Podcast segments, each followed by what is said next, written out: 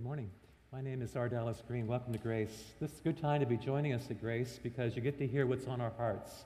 We, um, you get to hear what God's been saying to us and confirming. This morning we begin a new series entitled Intentional.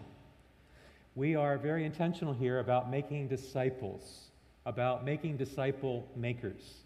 The question we're beginning to ask and have been asking is Is it making any disciples? That's the question by which we're evaluating everything we do here at Grace because we want to be intentional in our children's ministry called Greenhouse, making little disciples. And we want to be intentional in our youth ministry called Lighthouse, making student disciples. And we want to be intentional with our real life discipleship groups, making disciples. So, one of the first pillars of our church is intentionality.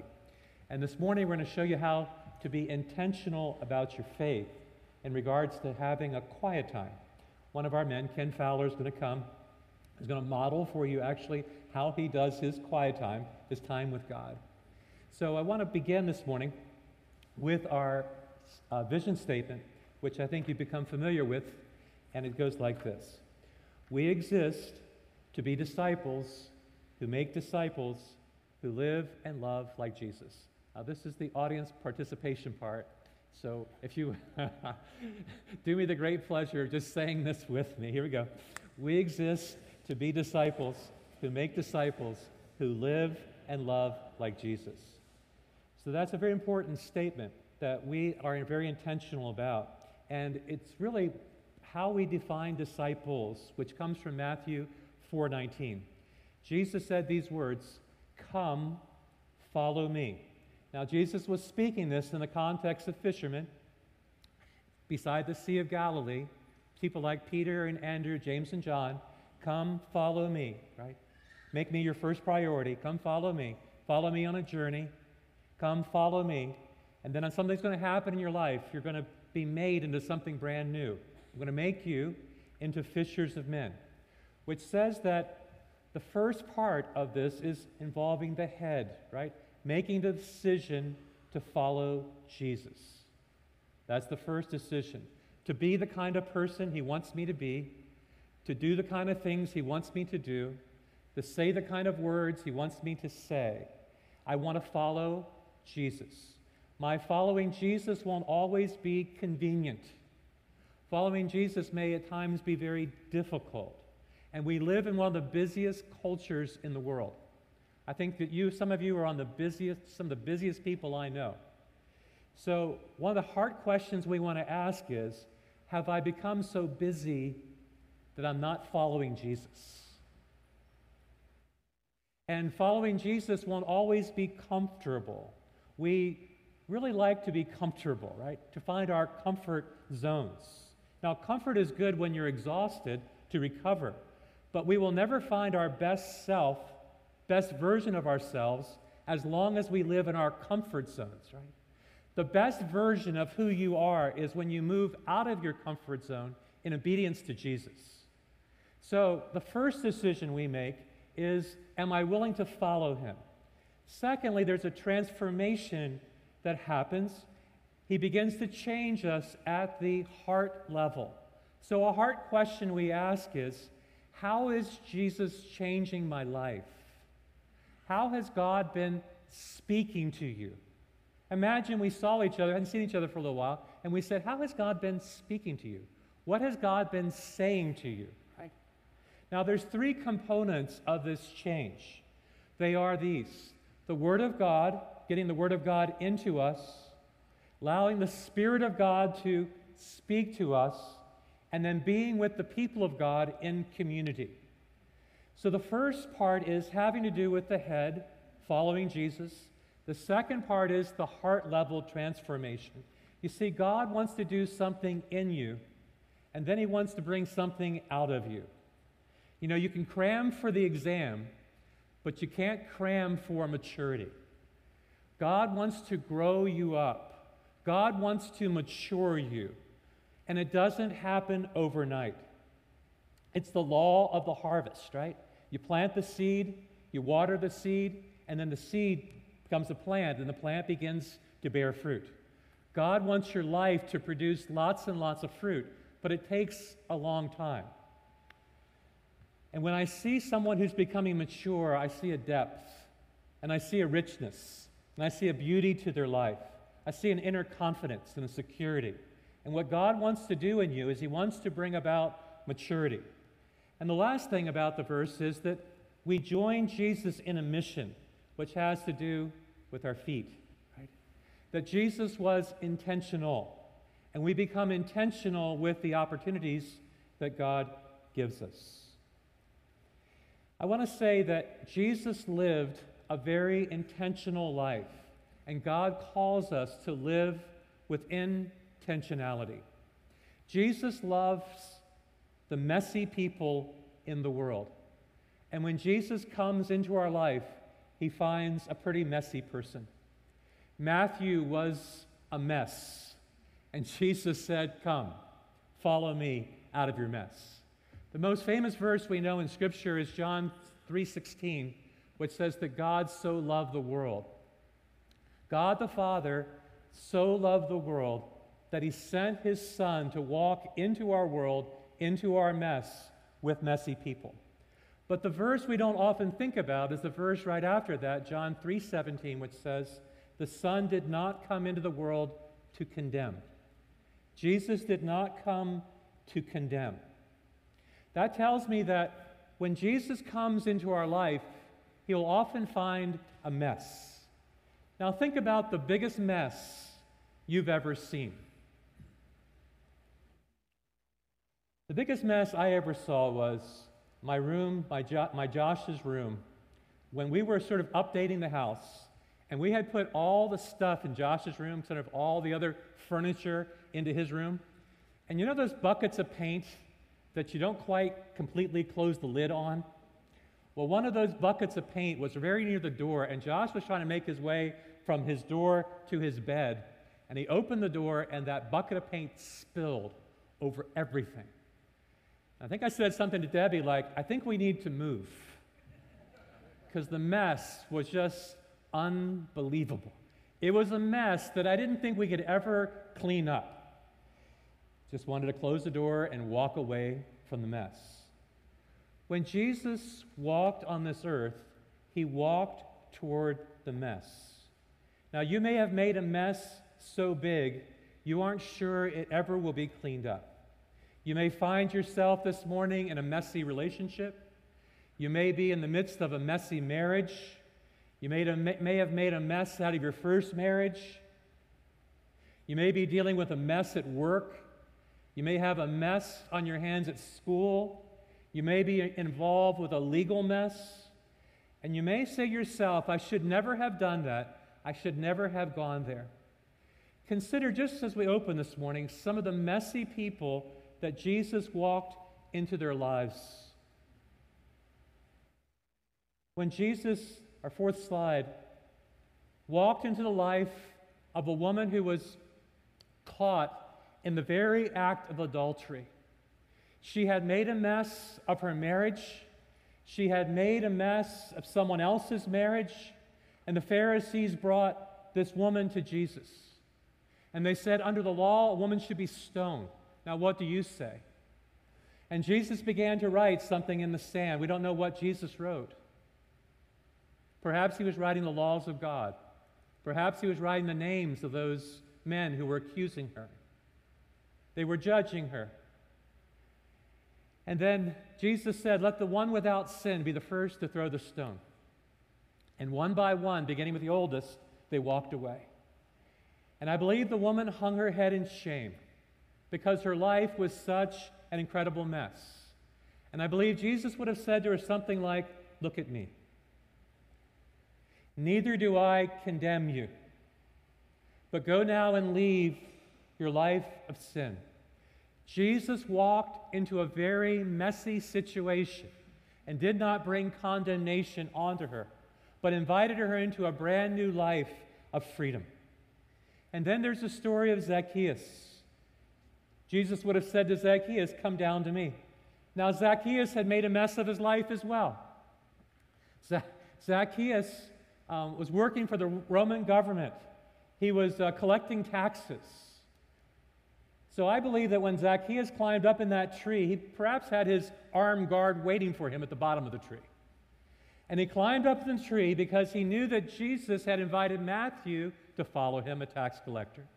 And so now he's looking to see Jesus. And Jesus said, Zacchaeus, knew him by name, come down from the tree, because I must stay at your house today. Jesus walked toward the mess of Zacchaeus' life. Jesus wanted to spend time with Zacchaeus. Jesus went to his house and his life began to change. His heart began to change in the presence of Jesus.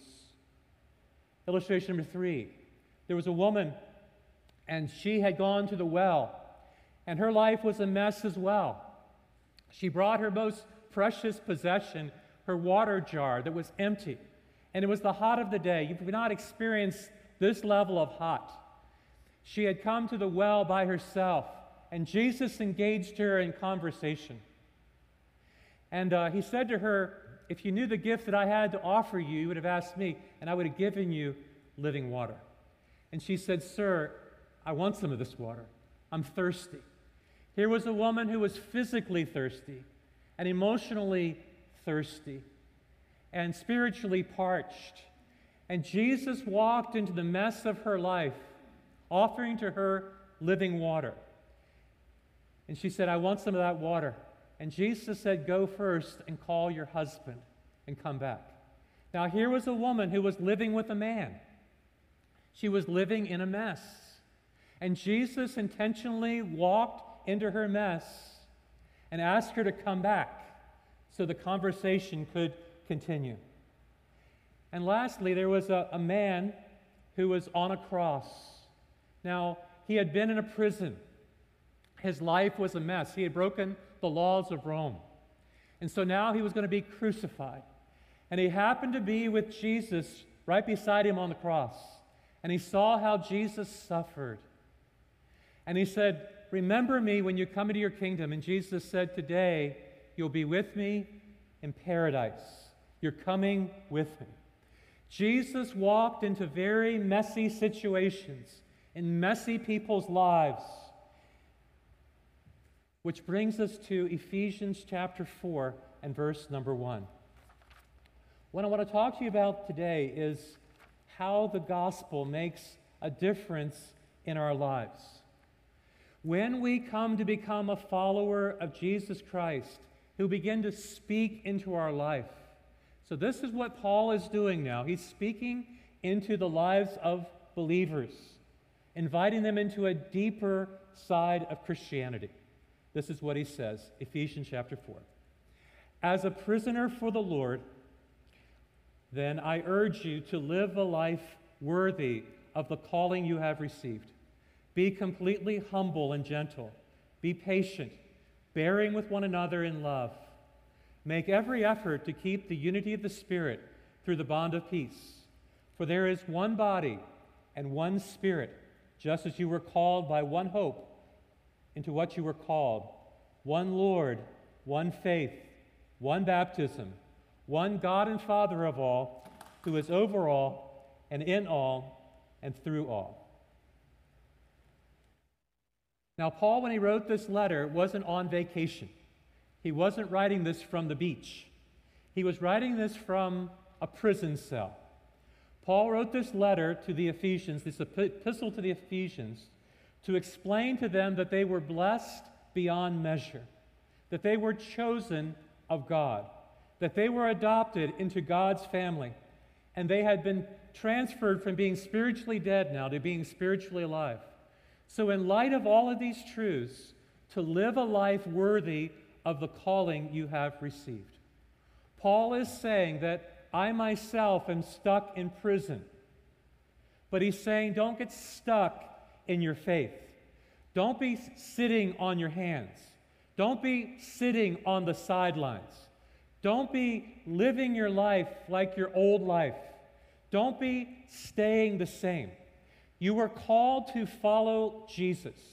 And when you follow Jesus, you can't stay the same. You're called to make progress. You're called to be mature, to live a life worthy of the calling you have received. God has called you out of that old life into a brand new life. So now live a life that's worthy of that calling.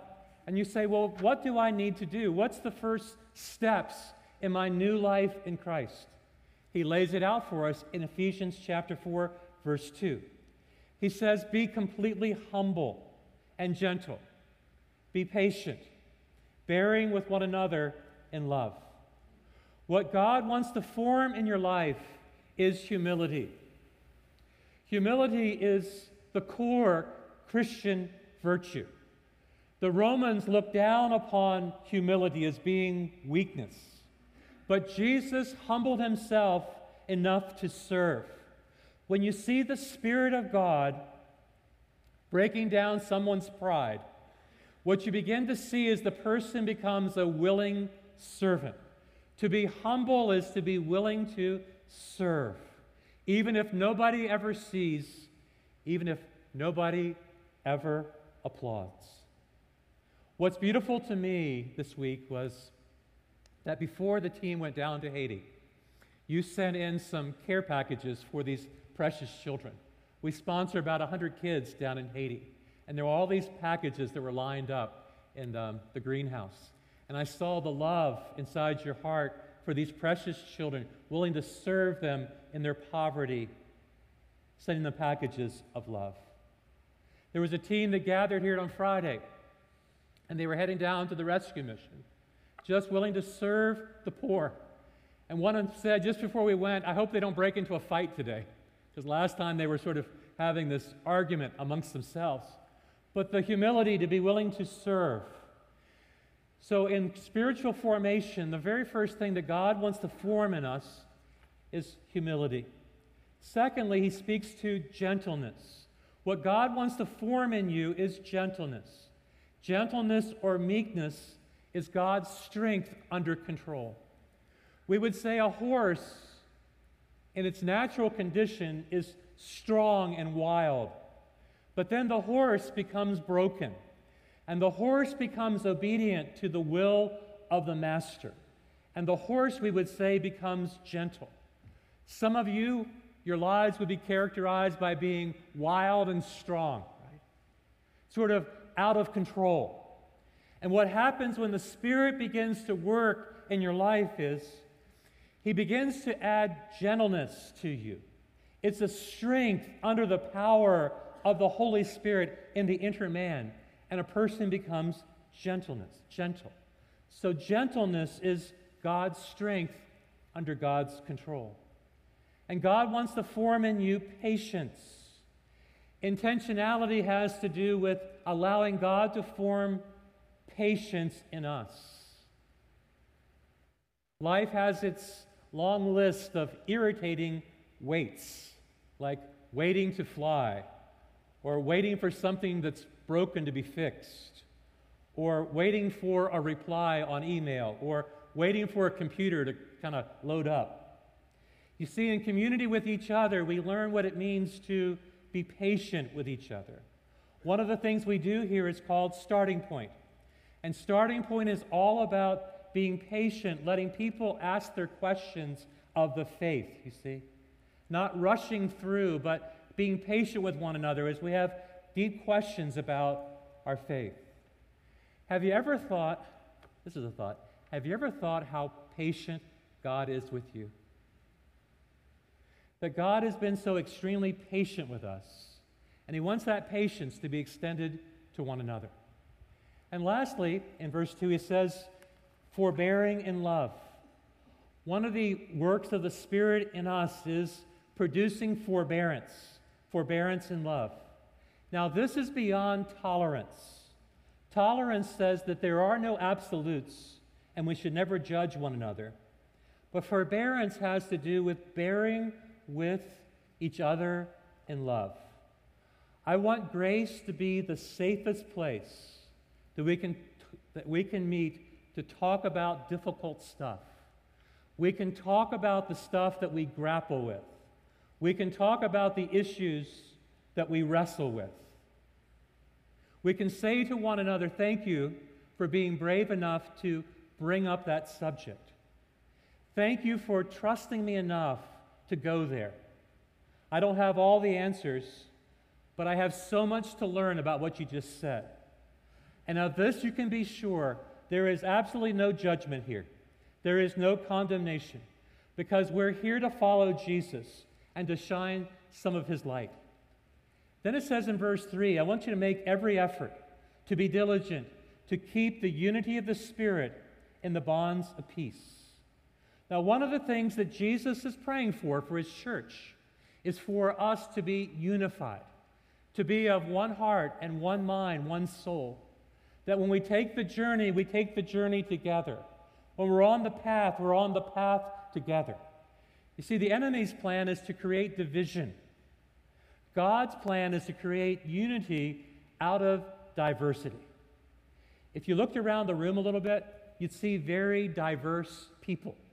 People with diverse personalities, people with diverse gifts and abilities, people with diverse perspectives on different issues. So, what God does amazingly is He gives us a unity out of that diversity. And that the call to us is to be diligent, to put effort into maintaining the unity of the Spirit and the bonds of peace. Then, he, after he talks about, first of all, the call to live a worthy life, then he talks about the attributes of our life, like humility and gentleness and patience and forbearance, and this call to unity. He begins to describe in verse 4 and following the characteristics of what unifies us as disciples of Jesus Christ. And there's a list of seven things, and seven is the number of perfection. They are Trinitarian. He'll speak of the Spirit, of Jesus, and of the Father. So let's look carefully, if we could, in verses 4 and following, of the things that unify us together as believers. He says, first of all, there is one body. The work of Jesus in his body was made complete on the cross. Remember when he said from the cross, It is finished? That was the visible expression of God in his body on the cross, saying, It is finished. But the church, his body, is the visible expression of the body of Jesus in this world. The church is the visible expression of the invisible God. At Pentecost, what God did was he birthed the church, the body. And we now are the body of Jesus Christ. Jesus is our head, and we are his hands and his feet. We get to carry with our feet the gospel. We get to use our hands to touch people in the name of Jesus Christ. We are the body of Jesus, you see. And I believe our body has one of the great opportunities um, in this very hour. Our own Pastor Mike has been serving in the area of pastoral care. And Mike will be stepping down at the end of this year. And last week, he did an equipping session helping the body to get prepared to care for one another. And I believe our body can step into more significant caring for one another in the context of the body. You see, we are the hands and the feet of Jesus, and we can be there for each other in each other's lives. And we can walk with each other through no matter what, because we are his body. Then he says there is one spirit. The spirit is very active in the life of the body. It's the spirit that nudges us from within. It's the spirit that prompts us from within. It's the spirit that whispers things into our ear. It's the spirit that speaks to us. You see, the spirit illumines our minds when we're walking in darkness. It's the spirit that empowers our witness to be bold. It's the Spirit that strengthens our innermost being. It's the Spirit that comforts us in our pain. So, what unifies us is that we are one body and we have one Spirit. But we also have one hope. Paul prayed that the eyes of our hope may be enlightened, to know the hope to which God has called us. I was talking to somebody this week, and he was talking about how dark his life situation was.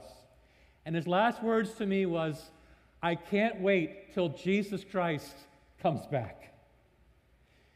You know, we put our hope somewhere in this world. And many people have put their hope in the election. I want to tell you that our hope is not in Donald Trump. Our hope is not in Hillary Clinton. And our hope has nothing to do with the economy, though the economy took a took a parenthesis this week as England's departure from the European Union sent ripples through the worldwide economy. But our hope has nothing to do with politics, and our hope has nothing to do with the economy because our hope is placed in the person of Jesus Christ. Our hope is built on nothing less than Jesus' blood and his righteousness. You see, there's one hope. There's one hope for the believer, and that is the return of Jesus for his church. And there's one Lord. You see, God is calling us to follow after Jesus. There is plenty of darkness in this world. And when you decide to follow Jesus, you're going to follow the person with the most light. If I'm going to follow somebody and I find myself in darkness, I want to follow the person with the most light. And Jesus said that I am the light of the world. If we're going to follow him out of the darkness, we're going to follow the light that Jesus Christ gives us.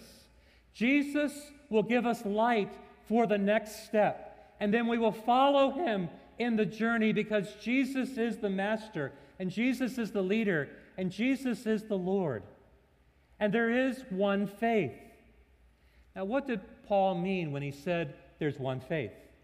There's one body of truth that has been handed down to us.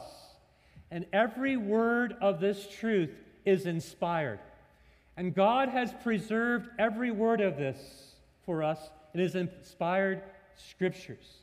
The scriptures are our standard, the scriptures are our marching orders, the scriptures are our compass to navigate life with. I mean, where would we go if God hadn't spoken to us with the scriptures? How would we know what to do if God had not revealed himself to us with the scriptures in the faith? And he says there is one baptism. There is one baptism of the Spirit by which we were placed into the body of Christ. Baptism talks about the old life being washed away and the new life begun in Christ. Baptism is to us a picture of the washing away of sin of walking in new night, newness of life with Jesus. There is a spirit baptism. When a person believes, they're placed into the body of Christ. And there is then a water baptism to display what has transpired in their life as God has washed away their sins and invited them to walk in newness of life. And then there is one God and Father over all. This God our Father, our Abba Father, is sovereign. He is ruling and He is reigning. He is through all things. We see His fingerprints everywhere. Come on up, Ken. We see His fingerprints everywhere. We see in every sunrise and every sunset the hand of our God. We see Him in every mountain and every stream. We see Him in everything He's created. He is our Abba Father who wants to reveal himself to us. We see his fingerprints in creation. We hear God's voice in Scripture. Now, Ken, my dear friend, is beside me. And Ken is a man whom I deeply respect and love. He's a man of God. His life has been formed through just seeking after God and hearing God's voice, coming into God's presence reading the scriptures, and giving the Spirit some work, some, some room to work. So, what Ken's going to do for you right now is he's going to model for you how to have a quiet time. Remember intentionality? This is one area of our life that we can become very intentional about, of simply meeting in the presence of God and letting God speak to us. But some of you have never seen someone do a quiet time. So, what Ken's going to do for you right now is he's going to model for you how to have a quiet time with God. Ken Fowler. Thank you. My normal practice every day is to find a, uh, to take a specific time during the day and set aside a time when I'm going to meet with God. And, I, and basically, what I do is I make an appointment with Him. Then I find a place that's going to be comfortable for me. In my house, I have a special room with um, a special chair and maybe a desk, and I will sit there and I'll, maybe I'll close the door just to be quiet. No distractions so I can begin to concentrate on what God has to say to me today. Then what I'd like to do is to open up my quiet time with uh, maybe a verse of adoration. Uh, today I've chosen Psalm 145, verse 3, which says, Great is the Lord and most worthy of praise. His greatness no one can fathom. Thinking about meeting with the Holy God, then I need to confess. I need to, because God has said, if I confess my sins, He is faithful and just to forgive my sins and cleanse me of all unrighteousness. So I want to be um, cleansed. I want to be uh, able to meet with God in a, in a way that's uh, real. So I want to confess any known sin that I have. Then I also want to give him some thanks. Uh, Psalm 118.1 speaks to me very clearly. It says, Give thanks to the Lord, for he is good. His love endures forever. So after doing this, then I want to open God's Word, and, to, and my guide for uh, doing the quiet time is the daily, our daily bread. Um, today I'm going to be um, using our daily bread. I'm going to be looking at um, Matthew 5, verses 43 to 48. Now, in my reading, I try to pick one or two verses and focus on that. Today, I'm focusing on Matthew uh, 5, verse 48. So, Lord, as I open your word today, I know these are the most important words that I will read today. And I'm asking you for insight and understanding as I hear what you have to say to me through your word. Looking at Matthew uh, 5, verse 48, it says, Be perfect. Therefore, as your heavenly Father is perfect. I read that verse and I go, Perfect? How can I be perfect? Only Jesus is the perfect one. But from the little uh, box that gives some insight at times to our daily bread, I find out that the word perfect being translated means mature, complete, or grown up. Now I begin to understand a little bit more about what that, how I can apply that verse to my life. What I see in that is that God wants me to be transformed so that I can be more like His Son. Based on these thoughts, and I do this every day, I write down something about what I've read, just uh, something very practical. Now, this is exactly what I've written down in my journal for, for this particular reading. I said, Be perfect. I've always known I couldn't attain this, but today, from insight, the translation means mature, complete, or grown up. These are more attainable goals for me at this time. But sometimes I think about that, and this level really is beyond my reach. Lord, I thank you that you understand just exactly where I am in my walk. I want to be that spirit filled, mature person, but at times I just act like a child. Lord, I need all the help I can get to be the person you want me to be. I would spend some time meditating on that and thinking about it. And because I've learned something today, I want to be able to share that with someone else. So I say, Thank you, Lord, for what you've shown me today. As always, I want to share what I've learned from your word. So I'm asking for opportunity to share this with someone who I may talk to today, possibly a family member, another believer, or maybe even one of my neighbors. Lord, today I thank you for what you've taught me. I thank you for Jesus who is my Lord and my Savior. and I want to do what you've called me to do. So, Lord, bring someone across my path that I might share this with. And I commit all this time to you in the name of Jesus Christ, my Lord. Amen. Don't you love Ken? Yeah. Humble man of God. So, we're talking about intentionality, right? About putting it into practice. Not saying, like, I really think I should have a quiet time, or I'm going to try to have a quiet, quiet time too. I'm going to have a quiet time. I'm going to set some time aside to God. So I'm going to invite now the ushers to come. And if you'd like to have a tool toward that end, you just lift up your hand. This is called our daily bread. And for the next 28 weeks, I'd like to challenge you to set aside seven minutes in a day to be with God. You're going to have to find a place you have to determine a time. So for, for Pastor R, it's his red chair in his sunroom at 6 a.m. It's me and God. We go to the chair together.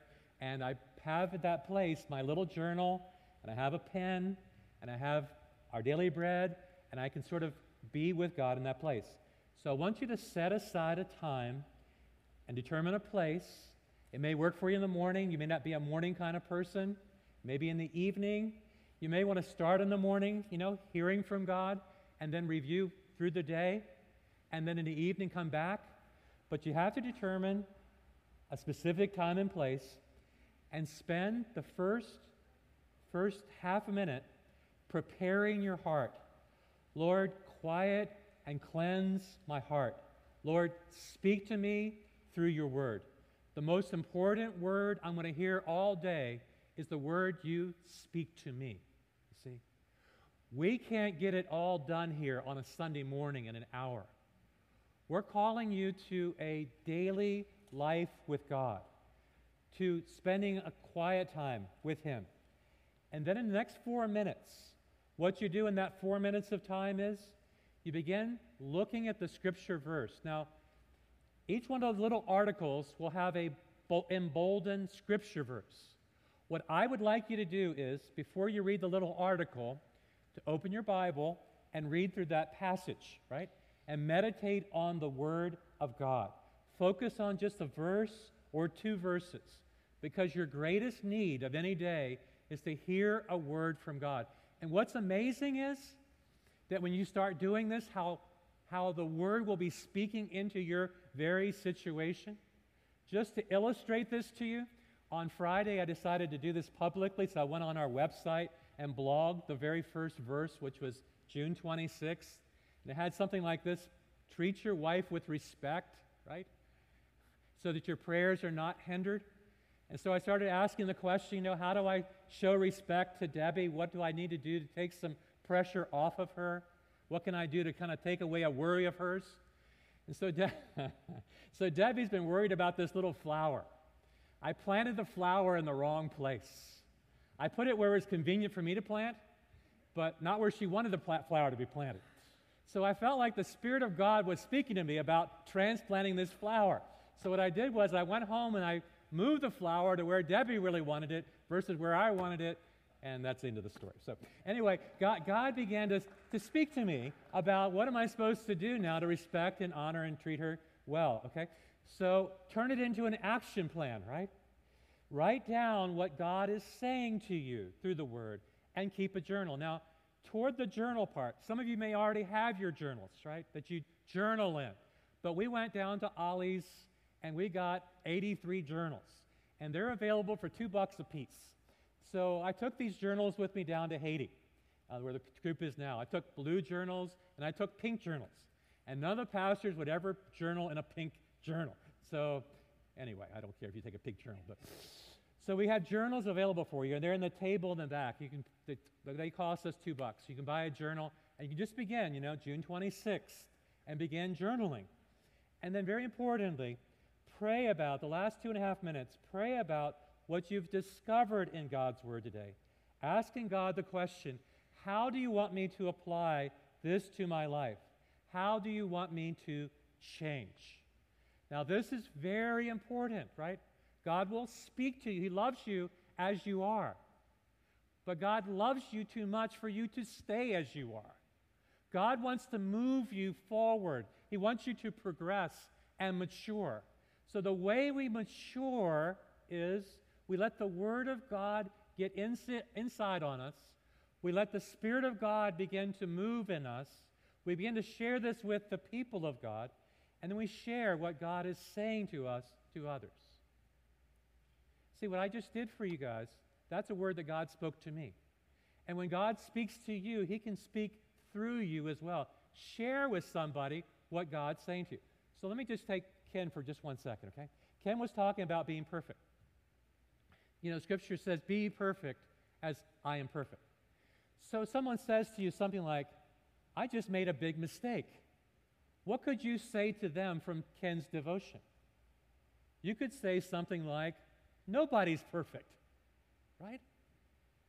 So, what you're doing is you're meeting with God to get a word from Him, that that word gets inside of you, begins to change your life. Now you've got a word to share with somebody, right? You might be on an Uber ride, or you might be on a bus somewhere, or you might be on a plane somewhere, sitting in an airport, sitting at work, and somebody says something. But because the word now is in your heart, you've got a word to share with them, you see. You want to share what God is saying to you to others to encourage them. So, what I'd like Ken to do is to pray over you in these um, quiet times because I wanted to call this series Be Like Ken, but I'm calling it intentionality because it's really about being intentional with our faith. And I want to hear next week how God spoke to you this coming week. So we have a blog that's available. You can blog on this. And I'd love to hear some stories of how God is speaking to you. So one of the questions we're going to ask you next week is, what's God been saying to you? So toward that end, I want to have Ken pray. Father, we thank you for this day and just the, uh, the word that you let us hear from your from your scriptures. And we thank you, Father, for the message that uh, Pastor Ars brought to us. And thank you, Father, for the very fact that we can be intentional about having a quiet time. We can, we can pick a time and pick a place and sit down and open your word, and your word will speak to us. Lord, so, so we're so thankful that that takes place in our lives. I thank you, Father, for again for this day. I thank you for this special time together. But I thank you most of all for Jesus Christ, whose name we pray today. We thank you for coming. We invite you to come back again next week. Amen. Have a great week.